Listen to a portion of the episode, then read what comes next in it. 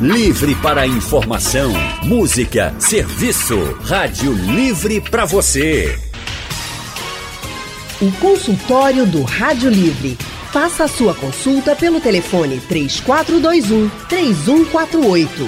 Na internet www.radiojornal.com.br. O consultório do Rádio Livre hoje vai tratar sobre artrite. E ao contrário do que muita gente pensa, a artrite não é uma doença que atinge apenas quem tem mais idade. A artrite também pode acometer crianças e adolescentes. E para entender melhor como é que se dá artrite nos mais jovens, nós convidamos a doutora Oscalina Márcia. Doutora Oscalina é médica ortopedista e traumatologista, é especialista em pé, tornozelo e ortopedia infantil muito boa tarde, doutora Oscalina Márcia. Seja bem-vinda aqui ao consultório do Rádio Livre. Doutora Oscalina, está me ouvindo? Oh. Oi, doutora Oscalina, tudo bem? Boa tarde, seja bem-vinda. Boa tarde, querida. Muito, muito obrigada por estar aqui com a gente nesse consultório de hoje. Quem também está com a gente no consultório do Rádio Livre hoje é o médico ortopedista Dr. Rui Eduardo. Doutor Rui é membro da Sociedade Brasileira de Ortopedia e Traumatologia. Está aqui com a gente também na tarde de hoje. Doutor Rui, muito boa tarde. Seja bem-vindo também ao consultório do Rádio Livre. Boa tarde, espero... boa tarde, doutora Escalinha. Oh. Muito bom estar com... aqui com vocês. Bom demais tê-lo, senhor, tê-lo com a gente também aqui no consultório. Deixa eu já começar aqui falando sobre esse tipo de artrite que pode acometer crianças e adolescentes. Doutora Oscalina, é um tipo só ou tem mais de um? Veja, a artrite, a artrite né? A gente é, tem vários tipos de artrite. Agora, a artrite que a gente acomete a adolescentes, né? A partir dos 17 anos, eu acho que é o pico. É, é, é, existe várias formas, né? Existe aquelas que você vai ter uma abrangência de um, de uma até quatro articulações, múltiplas articulações, ou até aquelas que têm sistêmicas, né, onde vai ter operações é, cardíaca, pulmonar, vai ter visão, né, dá muito veites. Então, é, é, artrite idiopática juvenil, ela, ela, é uma, ela é uma artrite é, que maltrata bastante, dependendo da sintomatologia, do, do grau de ativação articular que era a causa. Entendi. E quando, é a, e quando é uma criança, ainda não é adolescente, tem algum tipo de artrite que pode acometer também? Tem, veja. A artrite, ela é bem abrangente. Qualquer coisa que faça com que exista uma inflamação articular, única ou múltipla, é artrite. Pode acometer a qualquer idade. As crianças, né, que a gente é, acomete mais artrite séptica. O que é? é? Você tem uma infecção em algum lugar e contamina de alguma forma a articulação e causa bactéria dentro da articulação, causando um transtorno muito grande, porque é uma, não, é, não é nem uma urgência, é uma emergência, onde você tem que, que sanar isso o mais rápido possível. E o que a gente percebe às vezes é que é difícil o diagnóstico, você saber, porque as crianças, principalmente as menores até dois anos, é, artrite séptica é muito silenciosa. Ela vai lá corroendo as articulações, mas não dá uma sintomatologia muito é, é, é grave. Só que quando a gente vai perceber, a articulação já foi toda contaminada. E muitas vezes a gente só tem aí um, uma sequela, né, doutor? Então, assim, as crianças menores, a mais comum é a artrite séptica. Os adolescentes aí que a gente pega o pico, né, de 14, 22 anos, aí tem a artrite é, idiopática juvenil, que também é uma artrite que causa transtornos, assim, é, para a vida toda. Entendi. Doutor Rui. E... Pode falar, doutora. E assim, eu, é, é, a gente tem que ficar assim, bem alerta, principalmente a artrite séptica do, do, da, dos bebês, que às vezes a criança ela já nasce com artrite séptica. aí é muito mais grave, porque a criança pode entrar em sepsia, inclusive, por conta dessa contaminação articular. Mas como é que a mãe vai poder desconfiar, doutora, já que a senhora disse que às vezes não tem essa sintomatologia tão forte, tão evidente? Não, veja, aí o profissional ele tem que ter uma experiência, né? A criança vai apresentar febre, a criança, se você chegar na articulação comprometida, ela vai ter dor. Só que imagine um bebê de dois meses, ele não vai queixar de dor. Uhum. Então, existe muita experiência do profissional. Entendi. Doutor Rui, é, doutora Oscalina, que Eu. já colocou até alguns sintomas na criança, no bebezinho, né? Uma febre, por exemplo, essa dor, que a dor é muito característica da artrite como um todo. Com as criancinhas maiores e com os adolescentes, quais são os sintomas assim mais característicos também?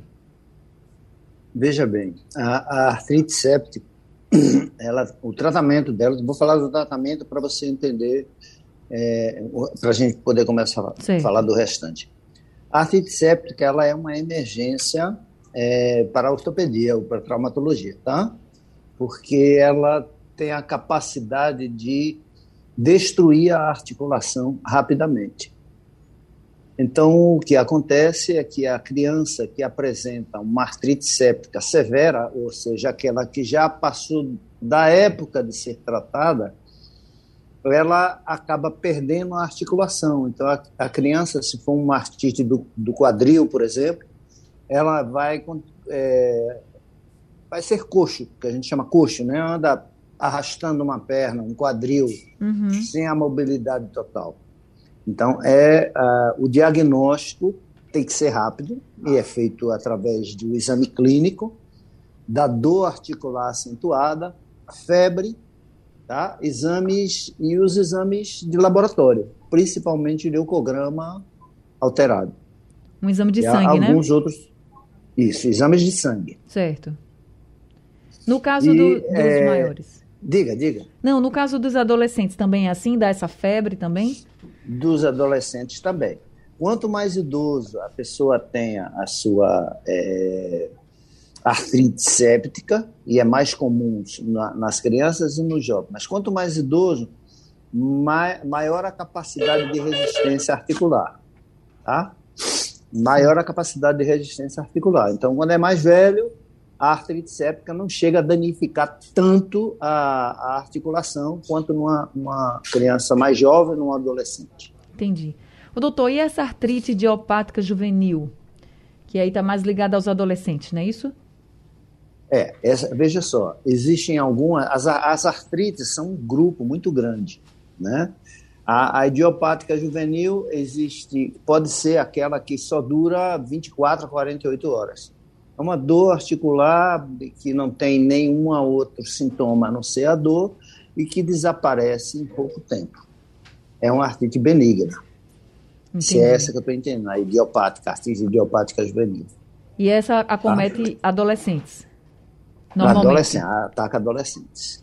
E ataca, principalmente adolescentes. E ataca quais partes do corpo, assim, quais articulações ela é mais frequente? Veja, a, o grande, esse é, é um, até um diagnóstico diferencial que se faz da artrite séptica e dessa artrite idiopática, tá?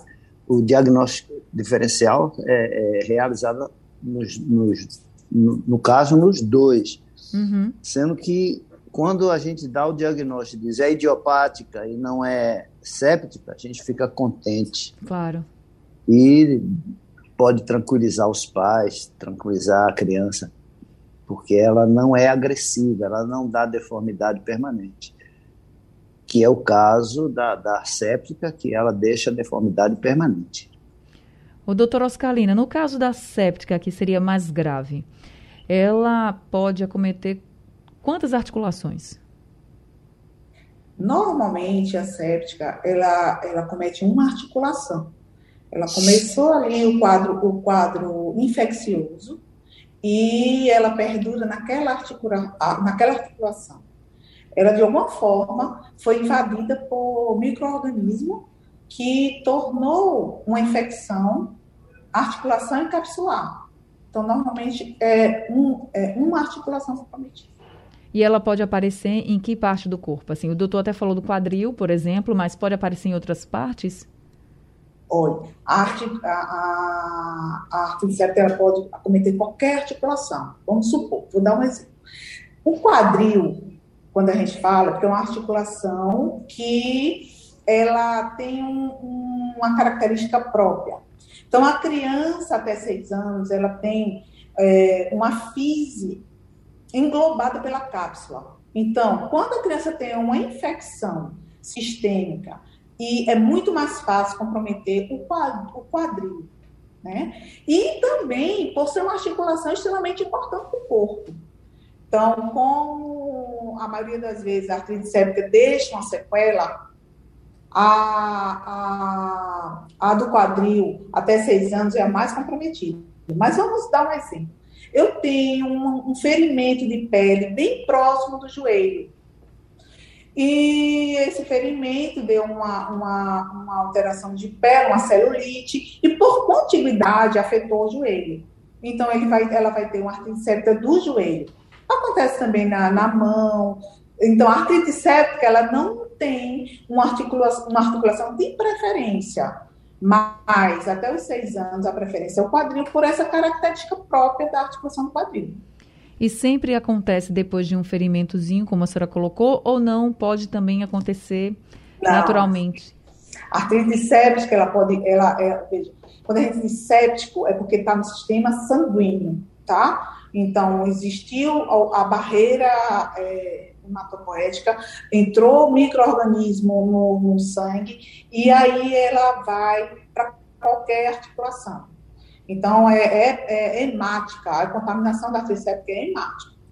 Entendi. Tá pela certo. corrente sanguínea. Então, você pode ter um ferimento na, na mão e ter uma séptica do quadril. Você pode ter uma cárie, um abscesso dentário e ter uma séptica do quadril. É, gente, é sério e a gente precisa ficar muito atento aí aos sintomas, aos sinais, porque como os doutores colocaram aqui, a artrite, a artrite séptica ela pode ser bem silenciosa, mas ela é muito severa e você precisa descobrir rapidamente. A gente já tem aqui a participação de alguns dos nossos ouvintes. É, Doutor Rui, eu tenho aqui a mensagem do Ricardo do Ibura. Ele está dizendo que tem artrite desde os 35 anos e hoje ele tem 44. Às vezes ele diz certo. que as dores nas mãos são insuportáveis e que não ficam apenas nas mãos, ficam nos braços também. Quando uma pessoa tem artrite, ela vai conviver com essa doença a vida inteira? Veja, existe grande. Hoje em dia, existe vários tipos de tratamento, desde a medicamentosa, a fisioterapia e outros tipos de, de, de tratamento que aliviam os sintomas, né? Mas a artrite geralmente ela permanece para quem já tem uma grande parte da vida, o resto da vida. Então tá aí para o Ricardo, ele precisa conviver, né, com com artrite e ele falando dessa questão das dores que são muito fortes. Eu tenho outra mensagem aqui do nosso ouvinte Williams Oliveira, ele está dizendo que teve artrite depois de ter chikungunya. Aí ele pergunta qual é essa artrite. Doutor Rui? Essa, essa sequela da chikungunya é pelo vírus, né? O vírus ataca as articulações, todas as articulações. E essa inflamação causada pelo vírus é, traz, deixa sequelas por muitos anos. Eu tenho pacientes que chegam para mim e falam assim, olha, doutor, depois que eu tive chikungunya, eu fiquei com dor articular, de vez em quando eu tenho dor articular, etc, etc. Aí eu digo assim, né? Você pensa assim, quanto tempo faz que você teve chikungunya? Aí faz cinco anos. Nossa. Dez anos. Aí você fala, pô, você chega a uma. Não diz isso ao doente, mas, pô, dá vontade de dizer, olha, cinco anos não fica mais bom. A Difícil, sequela né? é permanente, tá? É uma virose complica mesmo e eu já vi muitos casos de sequela dessa dor, pelo menos residual. Não é uma dor forte, mas é uma dor residual por muitos anos.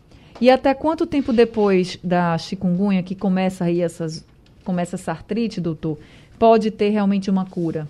Pode ficar boa a pessoa?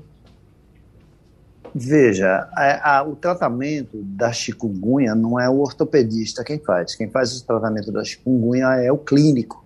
Tá? Sim. que é uma virose, um tratamento é, medicamentoso.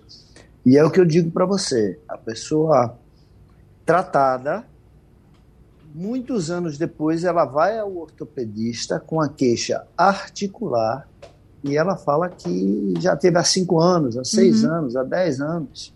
Existe, não existe uma, uma, uma cura efetiva, tá? Uhum. Existe sempre uma dor residual, ou é, quase sempre uma dor Eu fiquei residual. pensando o seguinte, vamos imaginar aqui que uma pessoa teve a chikungunya, e aí tratou certo. a chikungunya e depois de um ano, por exemplo, ainda continuaram as dores articulares, assim, já ainda continuou essa artrite. Se uma pessoa como essa, um ano depois que teve a chikungunya, ainda tinha chance de ficar boa dessa artrite, ou o senhor acha que não?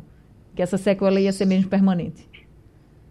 Veja, é, existe, isso existe. Depende da medicação, depende do tratamento. Como é um tratamento clínico, e o ortopedista é um cirurgião, uhum. ele opta para enviar isso ao reumatologista. Tá reumatologista certo. ele trata com. É, dizem até que aquela hidroxicloroquina, uhum. A ivermectina, ajuda o tratamento da, da, da artrite, né? Mas assim, eu não posso dizer porque eu não faço. Sim, claro. Geralmente, quando quando eu, eu, eu interfiro é quando existe uma, uma chance de cura cirúrgica. Uhum. Mas com, nesse caso não existe necessidade de cirurgia. O tratamento é clínico mesmo. Então, para Williams, que está perguntando aqui como tratar essa artrite depois de ter a chikungunya, a orientação seria ir para um reumatologista, procurar um reumatologista e ver com ele o melhor tratamento para você fazer, viu, Williams? Obrigada pela sua participação aqui com a gente. Andrade de Rio Doce também está comigo aqui no consultório do Rádio Livre. Oi, Andrade, boa tarde, seja bem-vindo. Boa tarde, minha querida Anne Barreto. Boa tarde, doutor Rui. Boa tarde, doutora Oscalina. Eu já falei boa ao tarde. vivo, eu já falei ao vivo, Anne, que eu fui acometido de chikungunya dois anos atrás. E até hoje eu pago o preço. Tem dias que as dores articulares são danadas e eu tenho um exemplo muito triste, que é uma tia minha, que vai fazer seis anos, que teve a chikungunya, mas infelizmente nela desencadeou um processo horrível. Os dedos das mãos tortos, os dedos dos pés tortos, uma coisa não muito agradável de se ver. Uma pessoa que tinha uma vitalidade incrível, hoje está muito limitada. Já parou, inclusive, de dirigir. Mas a minha pergunta, gente, é se essa danada dessa chikungunya pode desenvolver artrites mais graves nessa faixa infanto-juvenil. Elas são tão agressivas, sabe, as artrites, quanto são nos idosos. Obrigado, querido. Obrigada também, viu, Andrade? Então, doutora Ascalina, pode? Bom, gente, é, a etiologia das artrites, elas são virais também.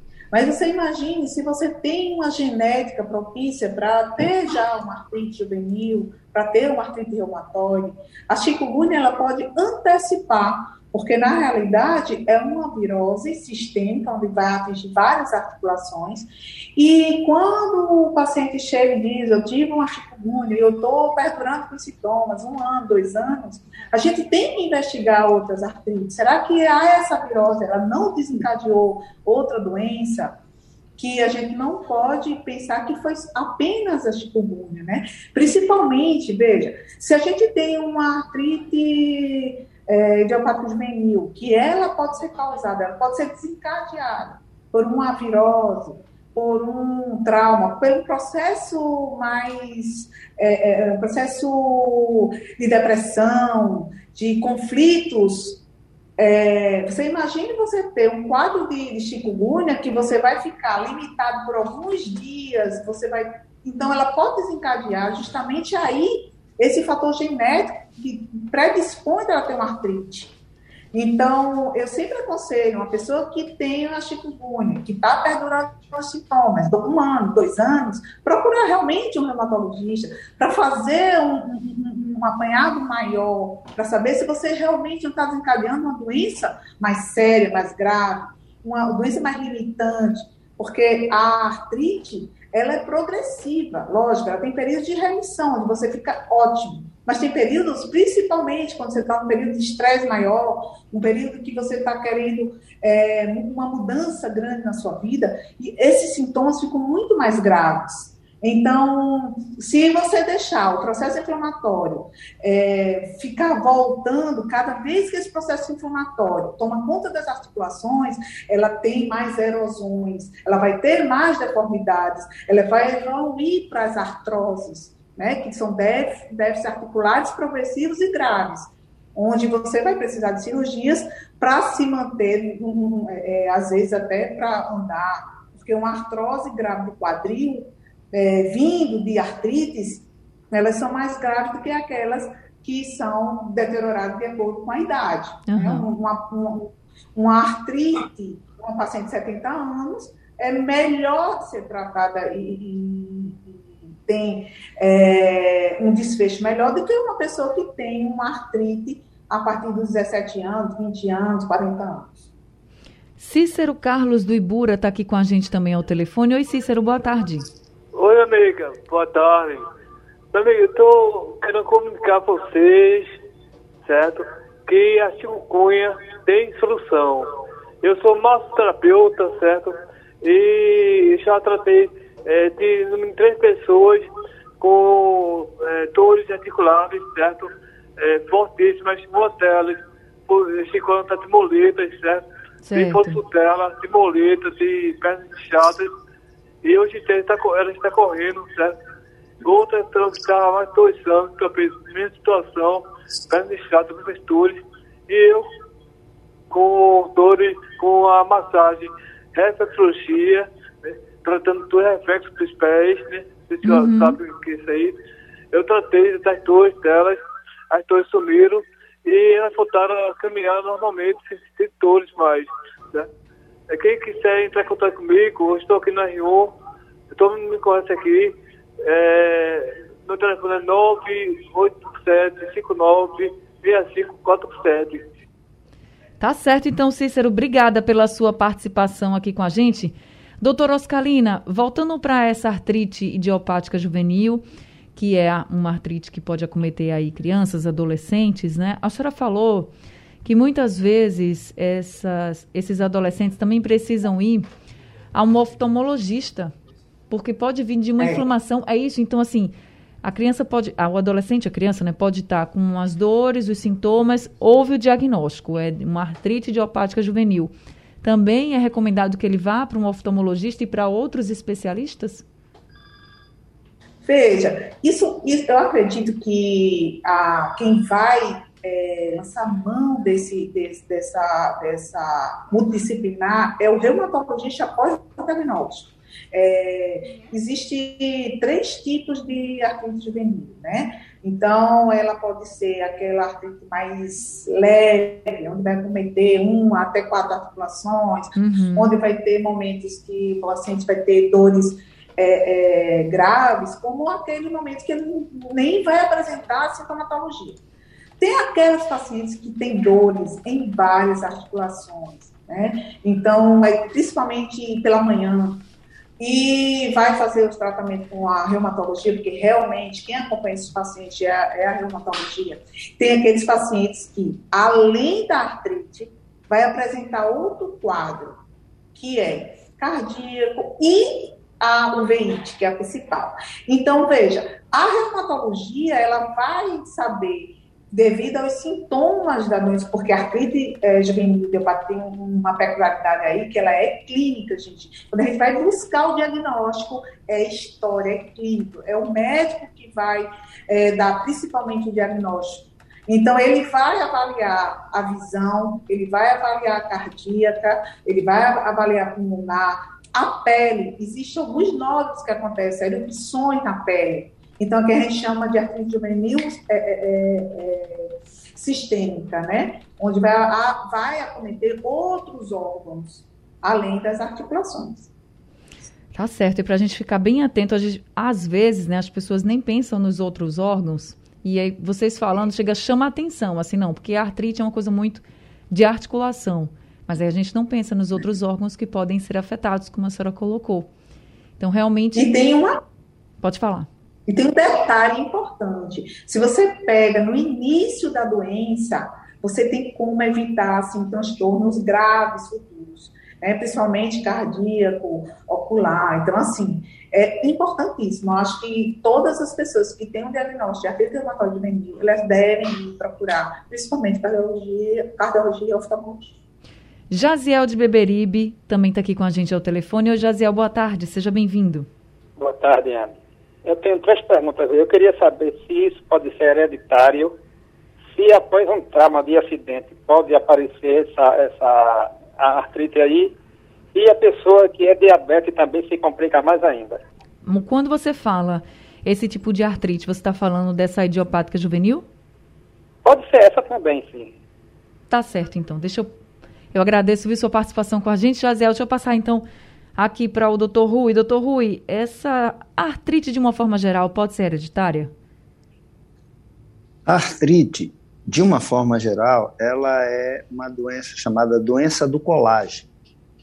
Né? Ela agride a, o colágeno. O colágeno é um tecido de sustentação é, de, da pele, das articulações, de, algumas, de alguns órgãos internos. Então, por isso que ela é tão assim é, ampla. Então, ela dá problemas na pele, ela dá problemas nas articulações, ela dá problemas nos órgãos, nos rins, né?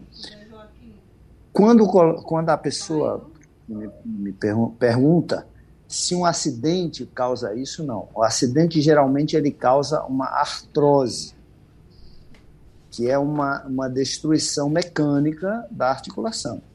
E aí causa uma, uma, uma artrose, que é uma, isso. Certo. Artrite é uma doença do colágeno, a artrose é, uma, é um desgaste da cartilagem condral, por acidente ou por, ou por infecção, doença, tá? Então, são coisas diferentes. Isso só dá para a gente é, identificar através da história do doente, através de exames, através de todo um contexto. Com relação a diabetes, que ele perguntou, uma pessoa com diabetes tem mais chance ou se tiver vai ter mais complicações? Se tiver uma artrite, por exemplo, tem mais complicações ou não? Veja, o diabetes é, é agravante para muita coisa, para muitas doenças, inclusive as, as articulares, né? Mas, assim, é, uma vez controlado o diabetes, e pode ser controlado hoje em dia, se for um, diabetes tipo 1 ou tipo 2, o tipo 2 se faz com medicação tipo metformina, já o tipo 1 se faz com insulina, mas uma vez controlado, você pode viver normalmente, sem problemas com doenças do colágeno, tá? Necessariamente você não vai ter agravamento de doenças de colágeno por diabetes. José Joaquim, de Pojuca, também está com a gente ao telefone. Oi, seu José, boa tarde, seja bem-vindo. Boa tarde, filha. Mais uma vez estou aí no seu programa, graças a Deus. Coisa boa, obrigada. Olha, veja só. Desde 2009 que eu sinto várias dores, começando debaixo do pé, em cima do pé e todo lugar do corpo. Aí uma doutora falou para mim que eu tinha fibromialgia. Aí ela passou para mim um comprimido chamado cloritato de Esse remédio aí está exigindo. Está vendo que serve para estresse, é, sistema nervoso. Eu queria perguntar ao doutor aí ou à doutora, realmente serve para essas dores minhas? Você pode repetir só o nome do, da medicação? cloridrato e amitriptilina. Tá certo, obrigado. Cloridrato de amitriptilina. Isso. Então, doutor Rui Serve, eu acho que ele falou que tem fibromialgia, né? Veja, fibromialgia é uma doença essencialmente reumática, tá? É, ainda não se sabe exatamente se ela é do colágeno, se ela é da articulação, se ela é muscular, se é uma doença é uma doença que ainda não existe um teste para se dizer, ou um, tipo um, uma dosagem de glicose para saber se é diabetes, a gente faz. Já na, na, na doen- nesse tipo de doença ainda não existe um teste que estabeleça perfeitamente é, o diagnóstico. Não é um diagnóstico ainda preciso e feito por através de exame de laboratório. E a medicação, cloridrato de amitriptilina, é também um antidepressivo. Tá? O tratamento faz parte é, com antidepressivos também para, para essa doença. Doutor São Rui. coisas diferentes do que nós estamos falando Isso. no momento. É, chegou uma pergunta Mas, aqui. É só para complementar aqui. Claro. A fibromialgia, a fibromialgia é um diagnóstico diferencial de artrite. Né? Às vezes o paciente vem com um, um quadro que é realmente muito inespecífico, o, o doutor foi muito feliz aí, né? muito inespecífico, e ele vem pensando que tem artrite, e na verdade é uma fibromialgia. Como a fibromialgia não tem o diagnóstico mesmo é, definido, e a, ainda, se ainda, ainda acha que é uma doença que está relacionada a humor, né? Aí a mitriptilina aí é que, que a gente vê bastante o uso, que realmente é a reumatologia que trata a fibromialgia, mas a gente, quando está no consultório, vê realmente o uso da mitriptilina, é um antidepressivo e age nas fibras musculares.